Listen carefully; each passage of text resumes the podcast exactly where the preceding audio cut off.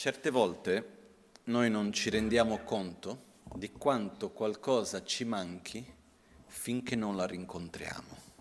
Per dire, noi abbiamo questa caratteristica particolare, nel bene e nel male, di abituarci alle cose.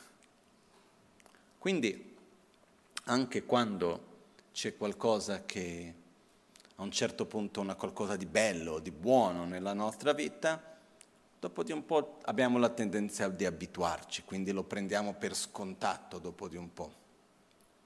E anche quando c'è qualcosa di bello che ci manca, dopo di un po' ci abituiamo e non ci rendiamo più conto del quanto quella cosa ci manchi. E la stessa cosa anche con delle cose che non ci fanno bene, dopo di un po' noi ci abituiamo con quella cosa e ci sembra quasi che normale che quella cosa sia lì così, no? E il fatto che qualcosa che ci fa male ci diventa più o meno normale non vuol dire che non ci faccia più male. Faccio un esempio qualunque, l'inquinamento. Una persona che vive per tanto tempo in un luogo molto inquinato, dopo di un po' non percepisce più l'inquinamento. Questo non vuol dire che quell'inquinamento non continui a farle del male. Ok? E, ehm, ma proprio per il fatto che noi dopo di un po' ci abituiamo con le cose, no? anche i nostri sensi sono fatti così in qualche modo. Eh, per esempio l'olfatto.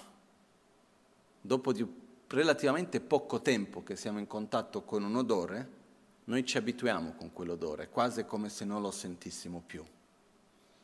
Se c'è un suono che è molto forte, che dà fastidio, eccetera, dopo di un po' noi ci abituiamo con quel suono, è come se non ci fosse più. Io mi ricordo anni fa, a casa di mio padre in Brasile, a San Paolo, a un certo punto eh, di notte, dopo gli insegnamenti nel centro, tardi, era già abbastanza, era tipo mezzanotte mezza, qualcosa del genere, arrivo alla sua casa, che è in un posto molto bello della città, pieno di alberi, eccetera, apro la finestra e sento quello continuo della tangenziale vicino, no? giorno e notte. E per me sembrava un rumore fortissimo. E io lo dicevo a lui, ho detto, ma quale rumore? No? Perché è lì sempre, dopo di un po' uno diventa normale. Quindi i nostri sensi anche hanno questa caratteristica di, in qualche modo, dopo di un po' si abituano con le cose, che è un bene, questo per noi. Però è molto importante anche ogni tanto cambiare contesto.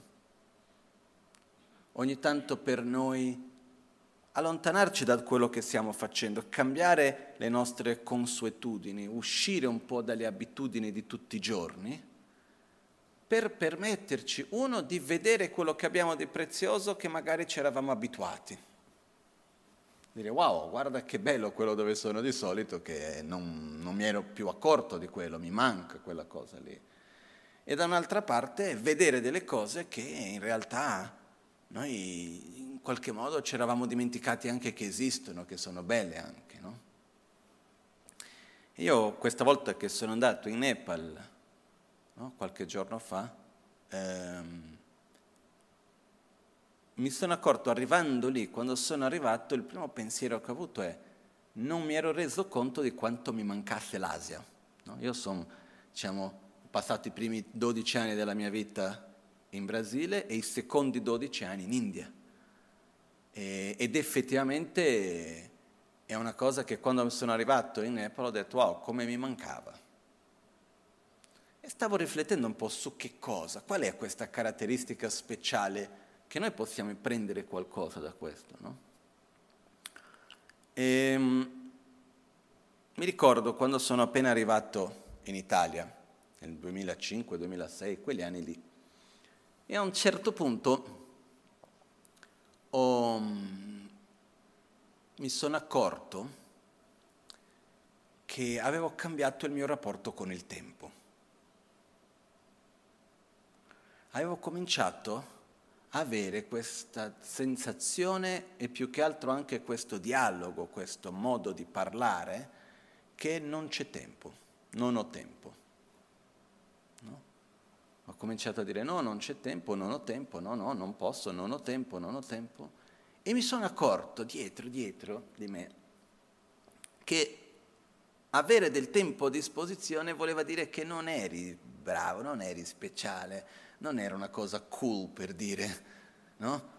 Eh, non aver tempo vuol dire che eri qualcosa, era meglio non aver tempo. Io ho osservato come che io stavo cominciando a correre senza arrivare particolarmente da nessuna parte. E guarda che ho sempre fatto da quando sono qui una vita abbastanza significativa, non è che ero lì a fare chissà che cosa, però ho visto che non è tanto cosa si faceva, ma il modo in cui si faceva. Quindi questa attitudine del dover correre che prima non c'era. No? Quando andiamo in India o in Nepal è l'opposto, c'è la sensazione che sono tutti fermi. No? Sono lì belli rilassati. No? Io mi ricordo una volta parlando con un amico, che l'ho visto anche questa volta, Sunil, che lavora con la parte di tessuti eh, e con i sarti, eccetera, eccetera, e lui diceva, eh, qua è così. Quando c'è da fare un lavoro eh, che c'è bisogno di farlo in tempi veloci, eccetera, eccetera, tu puoi dire quello che vuoi a quelli che lavorano qua, ma quando è il loro giorno di festa, puoi offrirgli tre volte di più e non sono ricchi, eh? Ah no, a loro i soldi in più li farebbe una grande differenza, ma qual è il loro giorno di festa? E non li togli per niente, ce n'hanno una quantità infinita nell'anno. E nel loro giorno di festa, che è un giorno sacro, non importa quello che sia, se c'è il lavoro di più, se non c'è, è quel giorno lì, punto. Al mattino si va al tempio, si fanno le cose con la famiglia e non ce n'è. Puoi dire no, ti pago tre volte di più, ti pago cinque volte di più. Non esiste, nessuno lo fa. E poi c'è un aspetto dove c'è un livello di rilassamento, le cose, il tempo è molto relativo. No? Quindi sì, quando, domani, domani vuol dire il domani dopo quale giorno non si capisce bene, no? il giovedì di quale mese è da vedere. Uh, però questo c'è per noi che siamo abituati ad avere una immagine, una forma di relazionarci anche col tempo molto oggettiva in qualche modo, dove vogliamo le cose che sono precise, se è così, è così, deve essere in quel modo lì, spesso ci dà una sensazione di incertezza, di insicurezza in qualche modo. Però per chi ci vive in questa realtà, vive in un modo molto più rilassato di noi. Quindi c'è un lato che vedevo, no? Cos'è che mi mancava dell'Asia? E c'era un, uno degli aspetti, era questo aspetto di rilassamento. Questo aspetto dove non c'è perché arrabbiarsi. No? un esempio per me classico che l'ho visto questa volta, l'ho visto innumerevoli volte, il traffico in Asia non è un traffico molto ordinato, in tutta l'Asia non posso dire, ma in India, in Nepal, non è che sia un traffico molto ordinato. No? Io mi ricordo la prima volta nell'89, quando abbiamo fatto dall'India in Nepal in autobus, io ero seduto proprio davanti, davanti e mi divertivo, dicevo era meglio che le montagne russe, mi ricordo era il mio commento, avevo otto anni, e succedeva che non c'era fra India e Nepal, non capisco il perché, non c'era ancora, oggi c'è, ma a quell'epoca non c'era la distinzione se uno deve prendere alla destra o alla sinistra. Quindi c'era una strada piccolina con il burrone da una parte, e quando si avvicinavano sceglievano al momento se prendere la destra o la sinistra. E ogni due per tre succedeva che si avvicinavano, frenavano, toccavano un po', come se si dessero un bacio uno con l'altro, si guardavano, salutavano, dietro e trovavano quale lato prendevano e passavano, no? E c'era, però al di là di questo, che era un'immagine che mi era rimasta, io ho visto diverse volte che in mezzo al traffico c'è un piccolo incidente e non ho mai visto due persone litigare.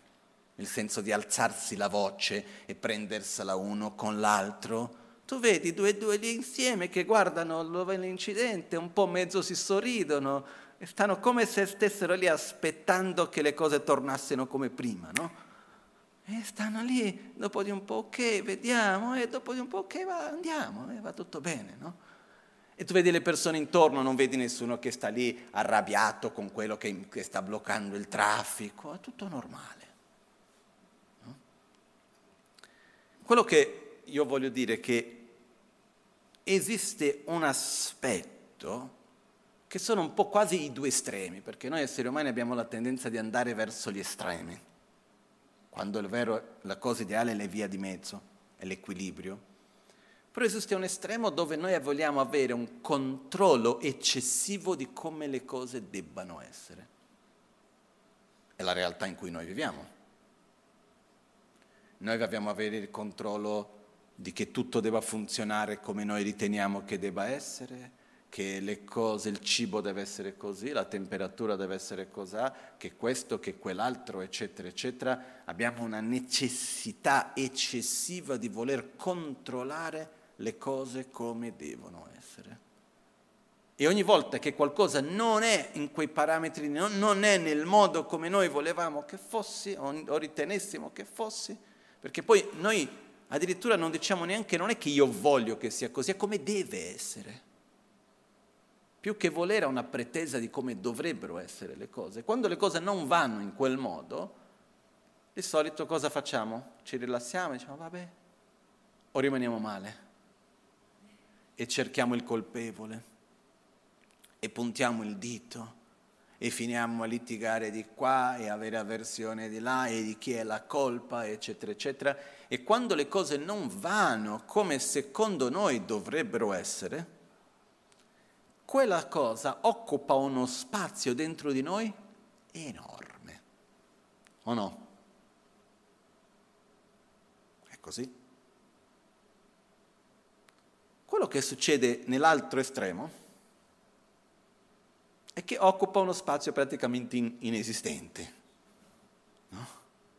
Quindi vabbè, va, va, non va, non va, va bene, non, non c'è quello e non c'è questo aspetto di cercare più di tanto di controllare come le cose debbano essere, che dal mio punto di vista si arriva da un altro estremo. Quindi c'è una cosa che è lì che non funziona e non funziona da 30 anni e vabbè non funziona e continua a non funzionare, no? In qualche modo segue avanti così e, e così segue.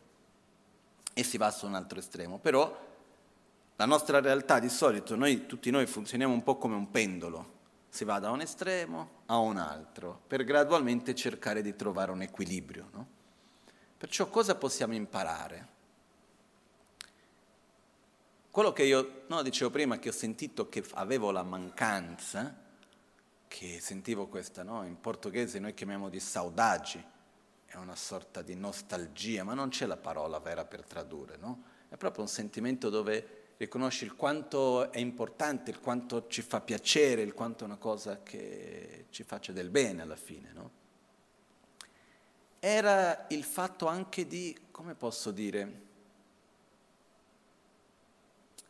dare più importanza, e non è in un modo concettuale, è in un modo più profondo, perché uno non ci ferma per pensare in questo, ma in cui si dà più importanza all'esperienza di come ciò viene vissuto, il significato che si attribuisce alle cose, che all'aspetto superficiale, materiale, pratico, oggettivo. Quindi è un po' come andiamo nei templi, andiamo a vedere le cose che ci sono dappertutto. Non è tanto importante che sia ben pulito, che sia organizzato, che le cose vengano fatte bene. L'importante è il significato che quello c'è e il rapporto che si va a creare. Io ho avuto un'esperienza questi giorni anche particolare, che abbiamo approfittato per fare un po' di pellegrinaggio, andare in tanti luoghi sacri e un giorno siamo andati in un posto molto bello dove c'era una, una cascata, eccetera, e lì vicino c'era uno stupa enorme. E siamo andati fino a questo stupa, no? molto bello tutto. E quando sono entrato, prima c'è stata una sensazione piacevole perché in mezzo al caos c'era un giardino, sembrava il giardino inglese, con tutto il prato preciso, no? Molto carino, tutto pulito, che strano, senza spazzature in giro, tutto preciso. Poi entriamo dentro lo stupo il tempio, si poteva praticamente mangiare per terra da come era tutto organizzato, pulito, preciso, eccetera. Però entrando lì ho avuto la sensazione che fosse in un posto un po' sterile. Era un po' come se era tutto così in qualche modo ordinato che in quel contesto in cui noi ci trovavamo era come se in qualche modo non permettesse alle persone del luogo di essere spontanee. E in qualche modo mancava energeticamente la sensazione che c'era era ok, sono entrato in un museo carino, punto. No? Mentre invece ci sono dei posti che vai, che sono piccoli, che sono disorganizzati, che tu vedi le offerte da una parte, le cose un po' di là, l'oggetto sacro di millenni lì in mezzo, caduto a pezzi. È un po' così, però la gente mette l'amore in un modo che quando vai lì senti qualcosa di speciale. No? Però il punto principale per me è dove mettiamo la nostra energia, qual è la priorità.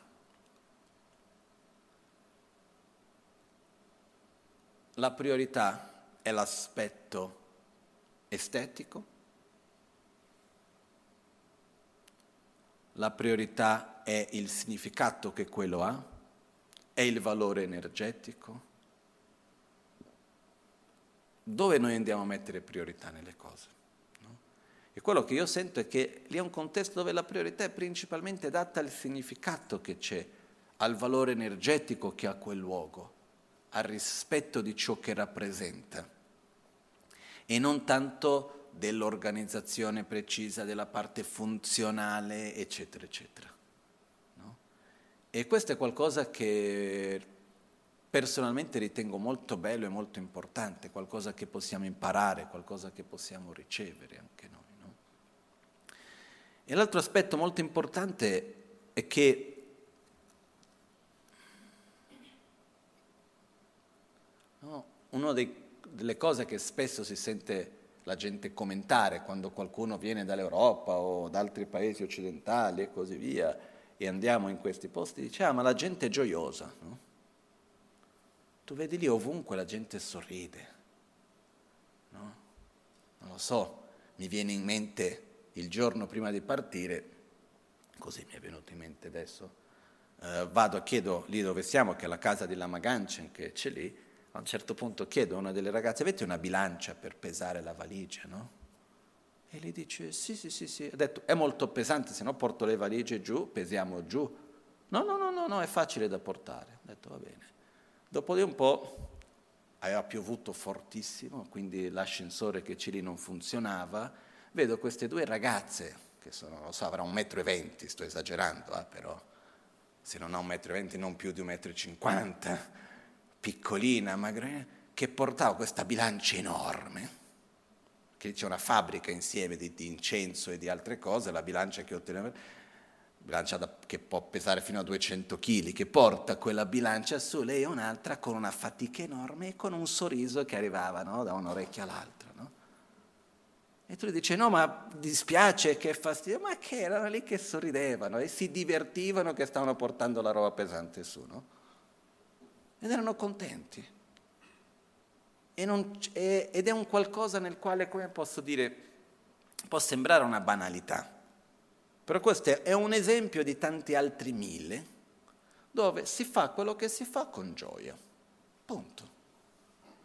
E uno è contento.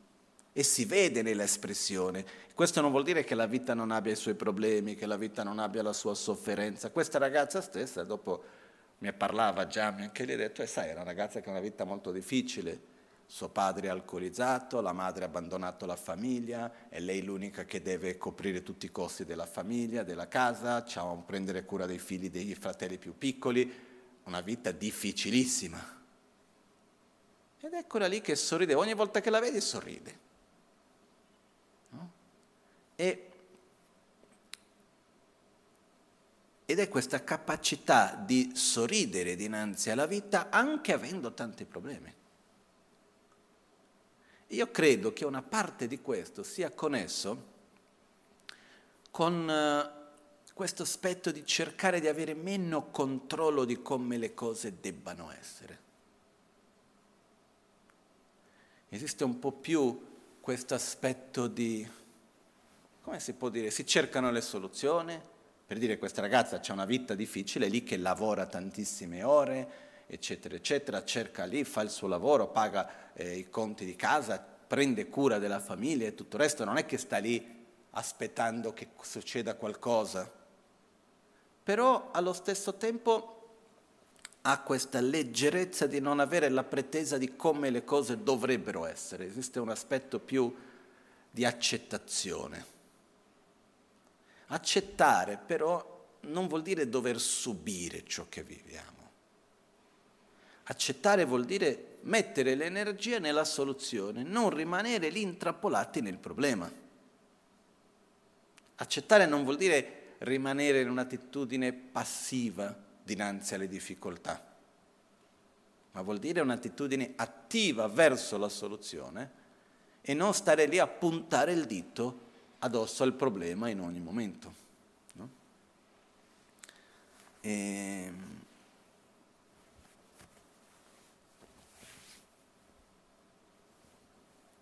quindi per noi cosa possiamo imparare da quello? No?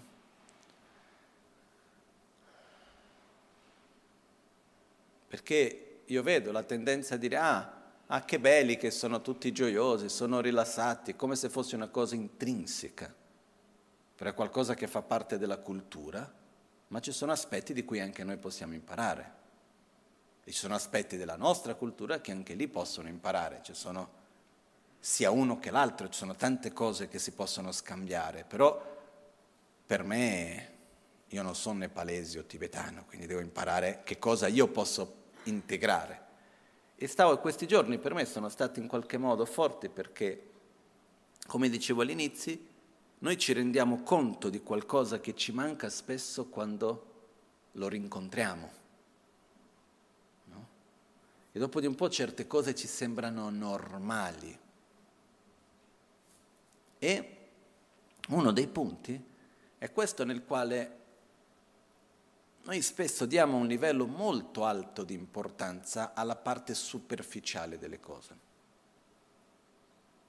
alla parte, chiamiamo così, organizzativa, alla parte di, più che altro come se fosse di voler avere un controllo di come le cose debbano essere. E occupa uno spazio molto grande nella nostra vita tutto questo, dal dire come l'altra persona debba essere a come la nostra propria vita dovrebbe essere. Non lo so quanto spesso rimaniamo male per questo, quanto spazio nella nostra vita occupa il fatto che le cose non sono come eh, secondo noi dovrebbero essere o io non sono come avrei dovuto essere, quanto spesso occupa spazio dentro di noi questa immagine idealizzata della nostra persona o dell'altra persona o della situazione in cui viviamo, della società in cui siamo, che non corrisponde poi alla nostra esperienza diretta. Secondo me occupa uno spazio abbastanza grande. No? E, ehm, e diventa importante in realtà dal mio punto di vista, quello che vedo è riuscire un pochettino a molare il colpo su questo e alla fine dei, conti dare più importanza a quello che è più importante,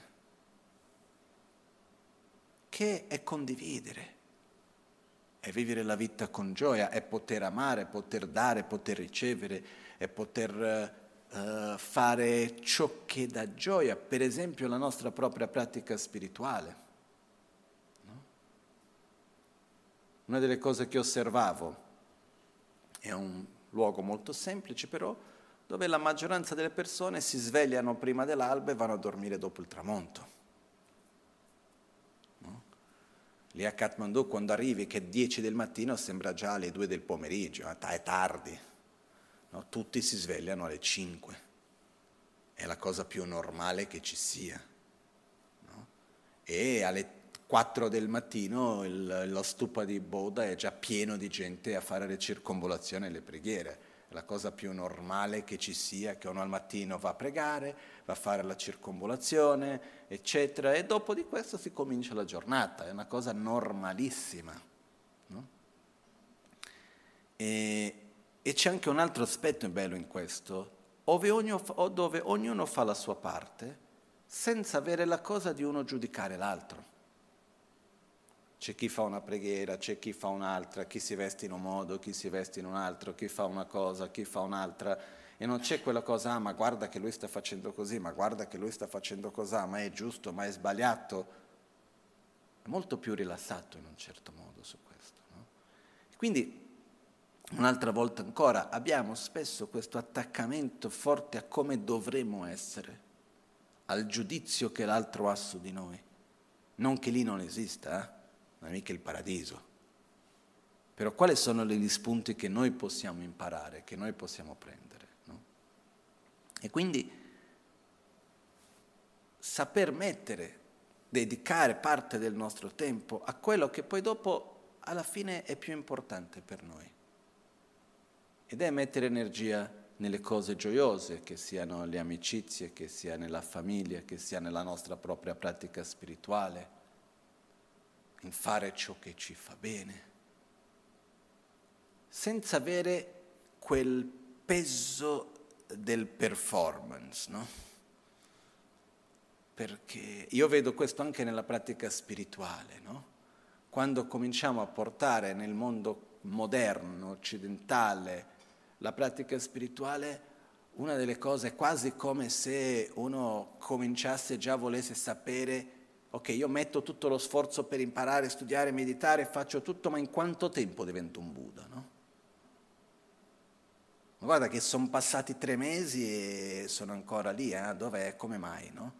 Come se ci fosse una, una necessità di dover, come dice in italiano, performance, di dover performare, di dover raggiungere dei risultati, di essere produttivi, di...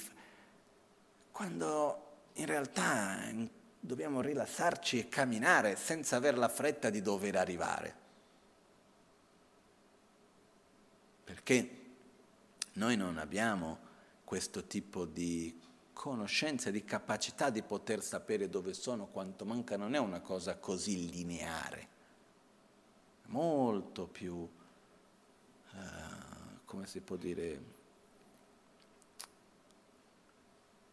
non solo ciclica, ma non è un punto solo su cui si va, sono tante cose insieme che piano piano si vanno assommando e si va camminando insieme e il percorso non è lineare, è fatto di alti e bassi e piano piano uno cresce in questo.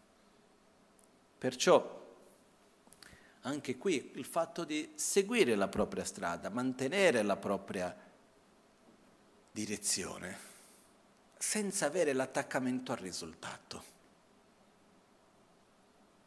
senza dover dire no, devo fare così, devo ottenere quello in questi tempi, in questi modi. E questo è qualcosa che anche rilassa.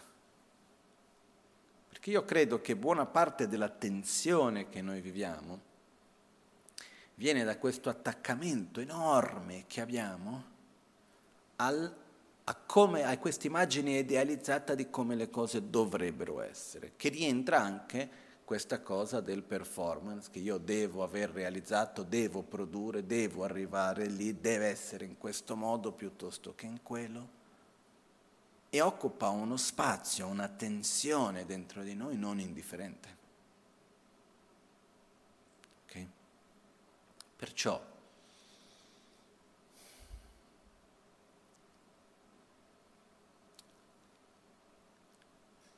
Dall'altra parte noi abbiamo una fortuna incredibile, molto bella, specifica nel contesto della tradizione buddista. È la fortuna che non siamo nati buddisti. Non la contro essere nati buddisti, eh? anche se nessuno può essere nato buddista, per essere ben preciso, ma dentro la cultura buddista dentro il contesto, ci siamo capiti comunque. No? Quello che succede è che il fatto che noi non siamo nati dentro questo ci, fa, ci porta alla necessità di chiederci, di voler capire. Se io imparo qualcosa è perché mi deve servire qualcosa. Non vado a fare qualcosa unicamente perché mi è stato detto o perché è quello che fa parte del modo in cui tutti fanno. E questo ha un valore meraviglioso per noi. E se noi riusciamo anche a prendere questo e unire con le altre cose che possiamo ricevere anche dall'Oriente, dall'Asia, è una cosa che secondo me ci può fare molto molto bene. Perché ci sono tante cose che possiamo imparare, però dobbiamo anche voler comprendere, dobbiamo anche farlo con una profonda sincerità del perché noi lo facciamo. Ok? E quindi, alla fine dei conti, uno dei punti più importanti per me è che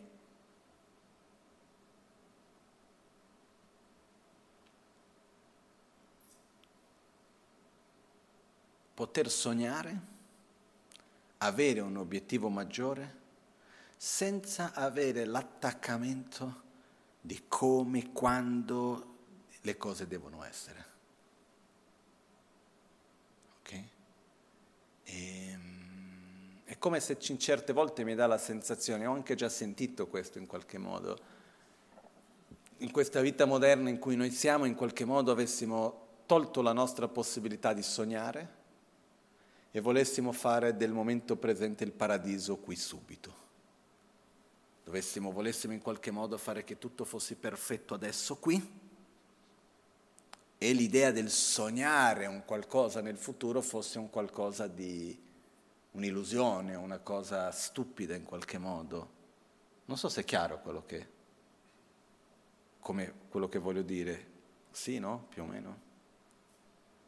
Però il punto è, noi viviamo all'interno di un'illusione intendo, sono tanti livelli di illusioni volendo parlare, ma intendo l'illusione che sia possibile soddisfare qualcosa di infinito, che è il nostro proprio desiderio. No? La nostra insoddisfazione, che è questa sensazione interna che non è abbastanza, che c'è un vuoto che dobbiamo riempire, l'insoddisfazione non si elimina ottenendo l'oggetto di desiderio. L'insoddisfazione si può superare ottenendo la soddisfazione dando valore a ciò che abbiamo, non cercando di avere di più. ringraziando, rigioiendo di quello che c'è e non cercando di avere di più. Io ieri sentivo delle cose che mi hanno fatto riflettere anche e come posso dire?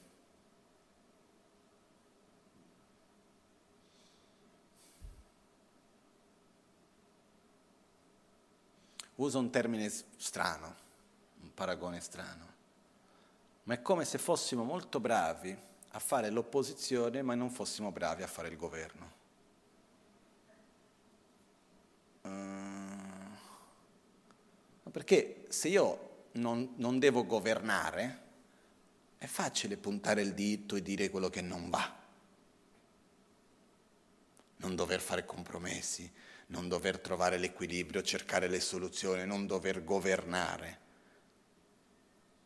L'altra cosa è dover governare, sono due cose diverse, no? Quindi in qualche modo esiste questa cosa in particolar modo anche nel nostro ambito, chiamiamo così, spirituale, buddista, eccetera, ma non solo buddista, nell'ambito più ampio dei cosiddetti più persone, no? Che uno si ritiene in qualche modo spirituale, non so bene come definire. Esiste questa cosa del puntare il dito e vedere che la società non va bene, che questo non va bene, perché oggi è tutto così, perché è cosà, perché guarda che l'educazione, che la salute, perché l'ambiente, le persone e la società e di qua e di là. A me mi sembra ogni tanto come uno che è in mezzo al traffico lamentandosi che c'è traffico. Non so se vi è mai capitato di essere in mezzo a traffico e lamentarsi che c'è traffico. Ma il traffico è creato da macchine e io sono una, una di quelle. Io faccio parte della creazione del traffico, no? Uguale come ognuno degli altri. E siamo tutti lì lamentandosi che c'è traffico, come se ognuno di noi non c'entrasse nulla col traffico. E quindi abbiamo questa tendenza di puntare il dito e lamentarci e dire che la società non va bene, il sistema non va bene, il mondo fa schifo di qua e di là, come se noi non avessimo nulla a che fare con nulla.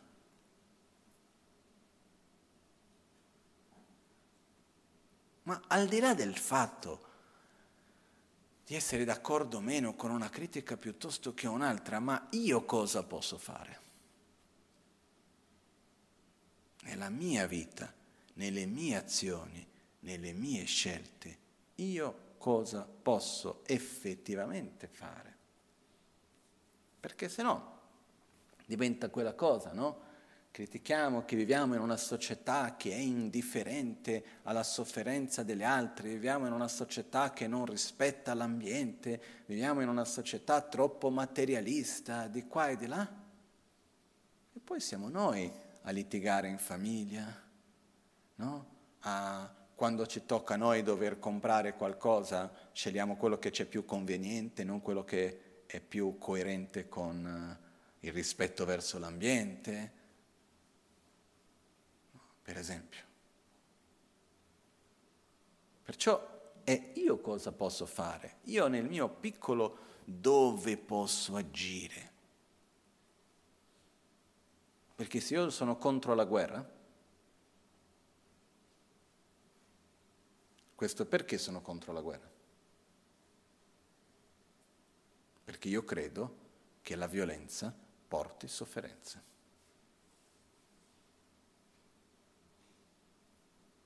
Ma a questo punto io sono contro alla violenza. E se sono contro la violenza, io devo cominciare a non agire con violenza nella mia propria vita, nei miei rapporti l'uno con l'altro, nel modo in cui mi relaziono con la natura, con gli altri esseri e così via. E se io sono contro la guerra e sono a favore della pace, la pace va costruita, la pace si basa nell'armonia e l'armonia è qualcosa che richiede non è neanche la parola, parola sacrifici, ma compromessi. No? In un rapporto fra due persone, chiunque siano queste due persone, che sia un rapporto fra madre e figli, che sia un rapporto fra marito e moglie, che sia un rapporto fra amici, lavoro, perché ci sia armonia fra i due, a medio-lungo termine, anche a breve molto spesso, ci vuole compromessi da parte di tutti e due o no? Ci vuole un, uno camminare verso l'altro. E perciò lo facciamo o non lo facciamo? Questo dipende da noi. No? quindi ritornare al, alla nostra realtà più vicina alla nostra quotidianità. Io cosa posso fare nella mia vita? E il punto alla fine fondamentale è mettere l'energia nelle cose belle. Perché nella prima nobile verità che Buddha descrive, la prima caratteristica che Buddha descrive è, no, faccio una traduzione moderna, ok? La prima descrizione che Buddha fa è, se non hai raggiunto un certo livello di equilibrio, di pace, eccetera, eccetera, la vita fa schifo. Questa è la prima nobile verità samsara fa schifo, che vuol dire, ok, la nobile verità della sofferenza, che in poche parole vuol dire finché sei preso dalla gelosia, dalla paura, dalla rabbia, dall'invidia, dall'arroganza, dall'attaccamento, dall'insoddisfazione, dall'egoismo, dalla ignoranza, eccetera, e agisce con questi, soffrirai. Punto. Noi siamo presi da questi o no? Diciamoci la verità, siamo egoisti o non siamo egoisti? Io direi di sì. Abbiamo, siamo presi dalla gelosia, dall'invidia, dalla paura, dalla rabbia, dall'arroganza, eccetera o no? Abbiamo anche tantissime bellissime qualità, abbiamo amore, abbiamo gentilezza, abbiamo rispetto, abbiamo gratitudine, abbiamo coerenza, abbiamo pazienza, abbiamo generosità, abbiamo tantissime cose bellissime anche. Però il punto è, nella vita, finché ci saranno questi aspetti, finché siamo in questo ciclo detto samsara, ci sarà sofferenza, ci saranno conflitti, ci saranno problemi. E se noi viviamo attaccati all'immagine idealizzata che quando questo e quell'altro pezzo del puzzle fuori di noi si mette a posto andrà tutto bene,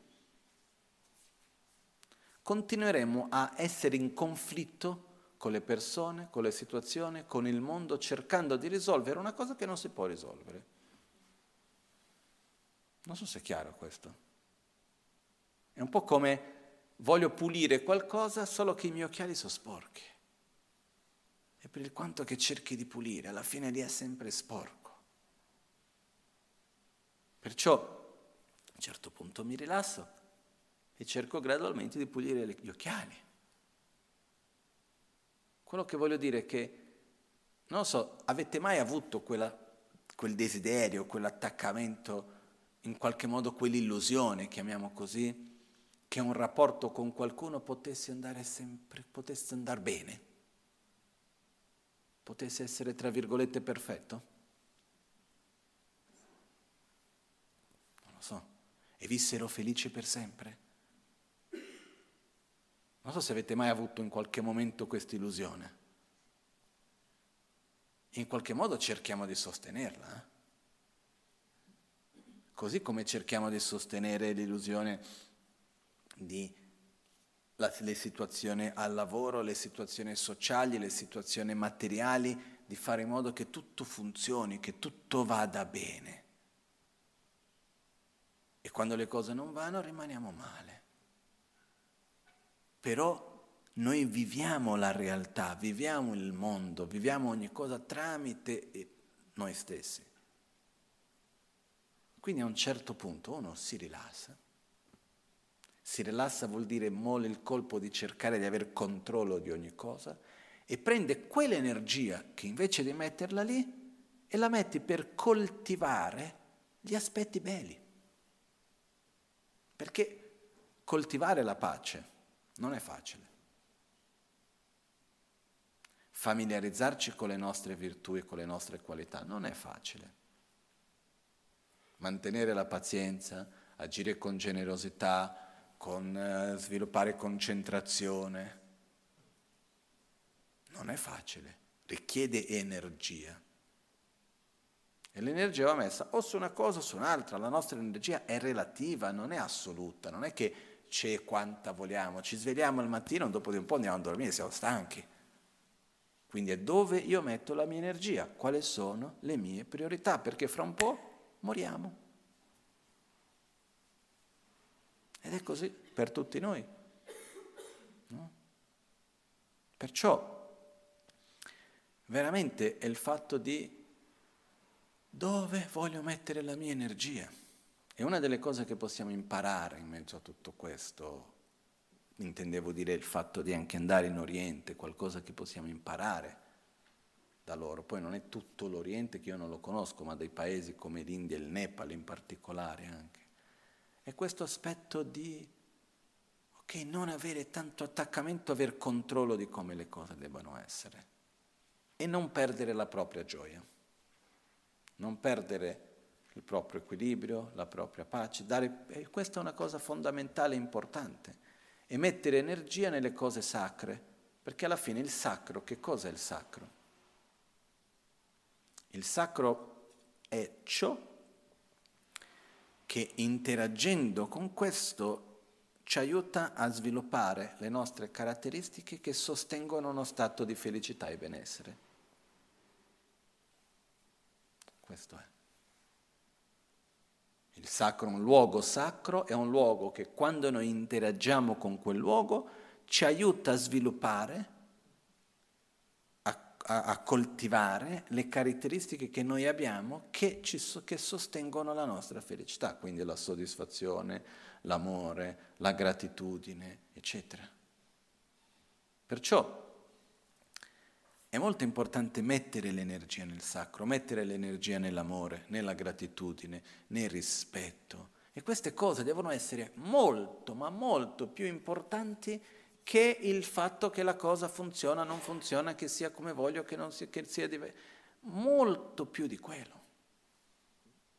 È come se avessimo diversi livelli e io ho la sensazione che noi diamo un, nel nostro contesto occidentale, diamo un, un'importanza molto grande a livello più superficiale, che ci porta ad avere le strade perfette senza le buche, che ci porta ad avere tutta un'organizzazione, le cose in un certo modo, eccetera, eccetera, però la nostra energia viene consumata in gran parte da quello.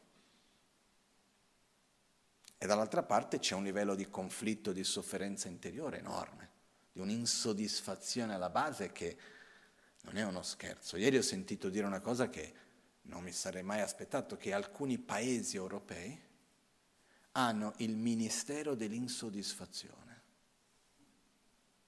Qualcuno che ha come compito prendere cura di aiutare le persone a essere meno insoddisfatte.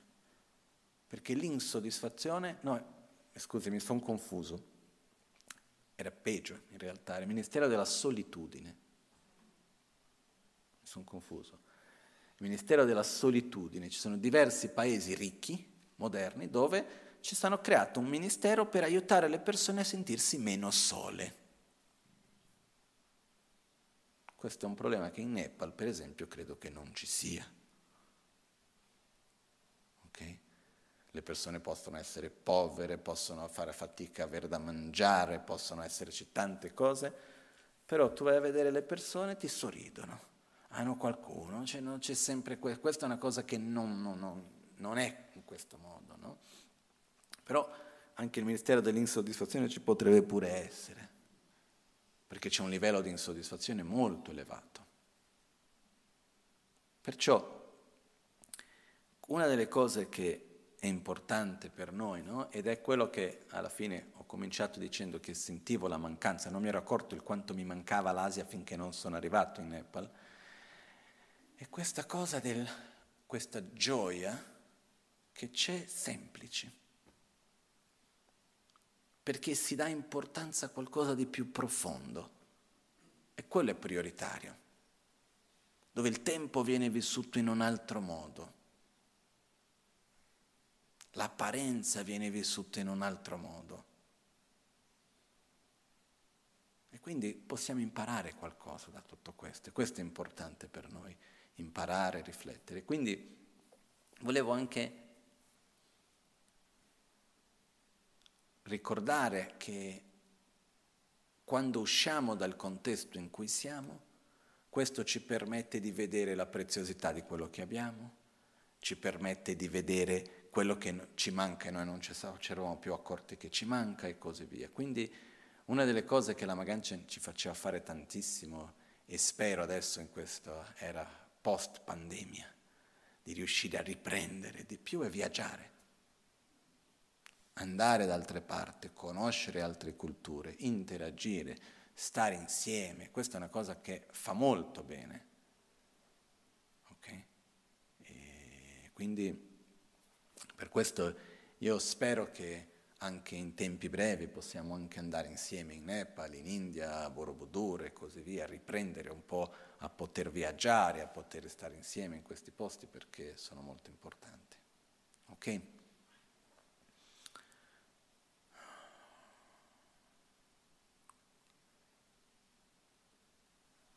Una del,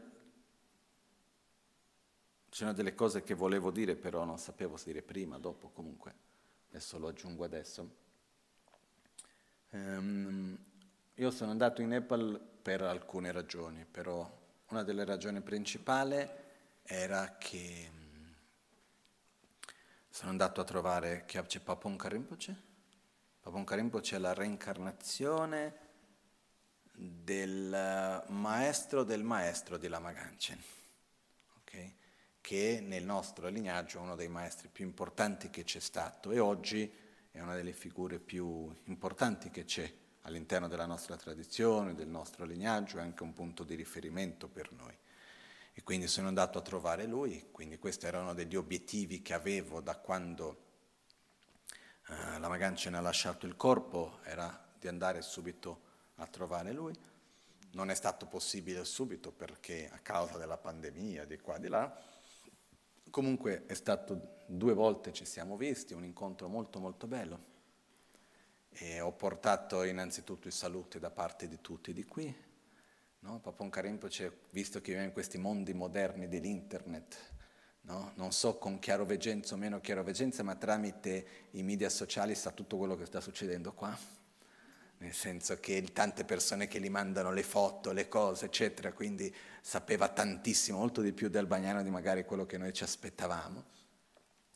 E ho portato non solo i saluti di tutti, ho portato la richiesta a lui di poter che venga qua e speriamo che questo avvenga in un certo momento, non sappiamo se, quando, come, però io ho le mie speranze che questo possa avvenire a un certo momento, che per noi sarebbe molto importante perché un'altra cosa che in Oriente si dà un grande valore, e qua non so il quanto, così via, è si crede fortemente che incontrare qualcuno, quando noi incontriamo qualcuno, non rimaniamo indifferenti all'incontro. Okay? Esiste qualcosa che c'è uno scambio che avviene c'è una connessione che si crea e nessuno di noi esiste indipendentemente degli altri e degli incontri e delle interazioni con cui noi abbiamo nella nostra vita. E diventa veramente molto importante per noi poter incontrare persone che hanno delle qualità speciali, che non sono ordinarie in questo senso, che hanno delle qualità di amore, di saggezza, delle qualità spirituali particolari questo è un potere di trasformazione non indifferente nella nostra vita. E quindi quando si invita un grande maestro come Papon Karimpoce non è tanto perché ci possa dare un insegnamento piuttosto che un altro per una ragione, tra virgolette, concettuale, ma è per poter essere nella sua presenza, perché quello c'è una connessione. No? E questo è qualcosa che veramente io ho la mia esperienza e per me questo è molto importante. E, ehm, prima di andare a Nepal stavo leggendo prima un libro e c'era una parte che parlava che dentro la fisica c'è un concetto che se mi ricordo bene il nome viene chiamato entanglement. E questo concetto dice che quando due particelle interagiscono, adesso lo spiego a modo mio, eh? quando interagiscono due particelle, anche quando vengono separate dopo, continuano a influenzarsi l'una con l'altra. Okay? Quindi quando due corpi, due entità, due realtà interagiscono, livello, stiamo parlando a livello cellulare, a livello ancora più profondo, no? stiamo parlando di particelle di luce, di fotoni, eccetera, che sono molto molto piccole, interagiscono e stanno insieme, dopo li separano anche migliaia di chilometri, quando succede qualcosa a una interagisce a quella che succede nell'altra. Continuano a influenzarsi l'una con l'altra. No? E quindi questo mi ha fatto riflettere quando ero lì il fatto che io vado in un luogo, interagisco con quel luogo, creo una connessione con quel luogo e continuo a prendere qualcosa di quello. Esiste, noi siamo connessi fra di noi. Okay? E per questo che anche le cose materiali da un lato valgono poco, però da un altro lato tramite la materia si creano delle connessioni e la materia anche ha una capacità di contenere un suo campo energetico, l'energia si trasferisce anche sulla materia e così via. No? E, e questo ho portato questa statua che ho messo sul trono di Lama Ganchen, che è stato un dono che ci ha fatto Papon Rinpoche. Quindi Papon Rinpoche ci ha regalato questa statua, l'ha data a me, dicendo questo per il centro, per tutti, quindi regalando questa statua che uno porta la sua energia anche e due è anche un modo per rafforzare ancora di più questo vincolo che c'è. No? Quindi per me è anche di molto buon auspicio che oggi abbiamo portato insieme da questo viaggio alla statua, speriamo che la prossima volta sia lui di persona. Però questa è una delle cose importanti. Ehm...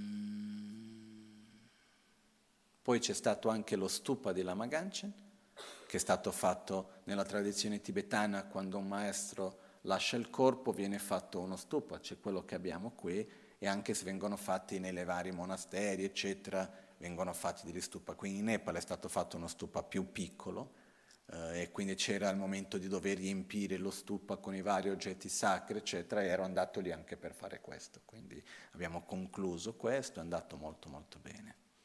Ok? Eh, non è che c'è tantissimo da raccontare, più che altro ho cercato di condividere con voi più la mia esperienza interna, quello che ho vissuto, quello che ho visto che sono le cose più importanti. I luoghi sono belli, io invito tutti a conoscere, a andare e anche certe volte una delle cose molto belle di andare in questi luoghi è che uno esce dalla propria zona di conforto superficiale e trova un conforto più profondo questo è qualcosa che è molto molto bello da sperimentare anche. Ok? Perché noi rimaniamo certe volte troppo attaccati al mangiare, al dormire, al conforto, perché questo è così, perché quello è cosa... Invece a un certo punto sei lì, scomodo, mangi un cibo che a me piace, però spesso non è quello che siamo abituati eh, e tante altre cose di questo genere, però uno sta bene. È importante anche fare questa esperienza per tutti noi, ok? E vedere cosa possiamo prendere, cosa possiamo imparare e integrare nella nostra vita. E quindi direi che per oggi questo è tutto. ok? Sono molto contento di essere qui. Quando sono arrivato qui ad Albagnano mi sono ricordato una volta che tornavo dal Tibet e ho incontrato la Maganche Rinpoche sulla stradina qua, no? che noi chiamiamo via Shambhala qui, e Rinpoche mi presi per mano, stavamo camminando insieme e Rinpoche mi disse, ah, bentornato ad Albagnano, questo è il nostro paradiso, è una nostra terra pura, che sarebbe il termine in tibetano. Viviamo qua, questa è una terra pura, se uno lo sa vivere come tale, se no può anche essere un inferno, se uno lo fa in questo modo, no? Ed effettivamente ogni volta che io viaggio e che vado in tanti posti, tornando, no? io mi ricordavo in aereo, tornando questa volta guardavo, era un volo diurno, quindi guardavo dall'aereo e vedevo eh, Dubai e le altre città vicino, eccetera, eccetera. E quando sono arrivato ho detto, oh che fortunati dove siamo, ma su tantissimi aspetti. E quindi che bello che siamo qua, io sono molto contento di essere qui, non solamente per il luogo, eccetera, ma per il fatto che abbiamo un contesto di una nostra comunità, abbiamo un, un obiettivo profondo, abbiamo qualcosa che è sincero, che condividiamo, che cresciamo insieme, che abbiamo un progetto di vita insieme, tante cose che sono molto molto belle e importanti. Okay?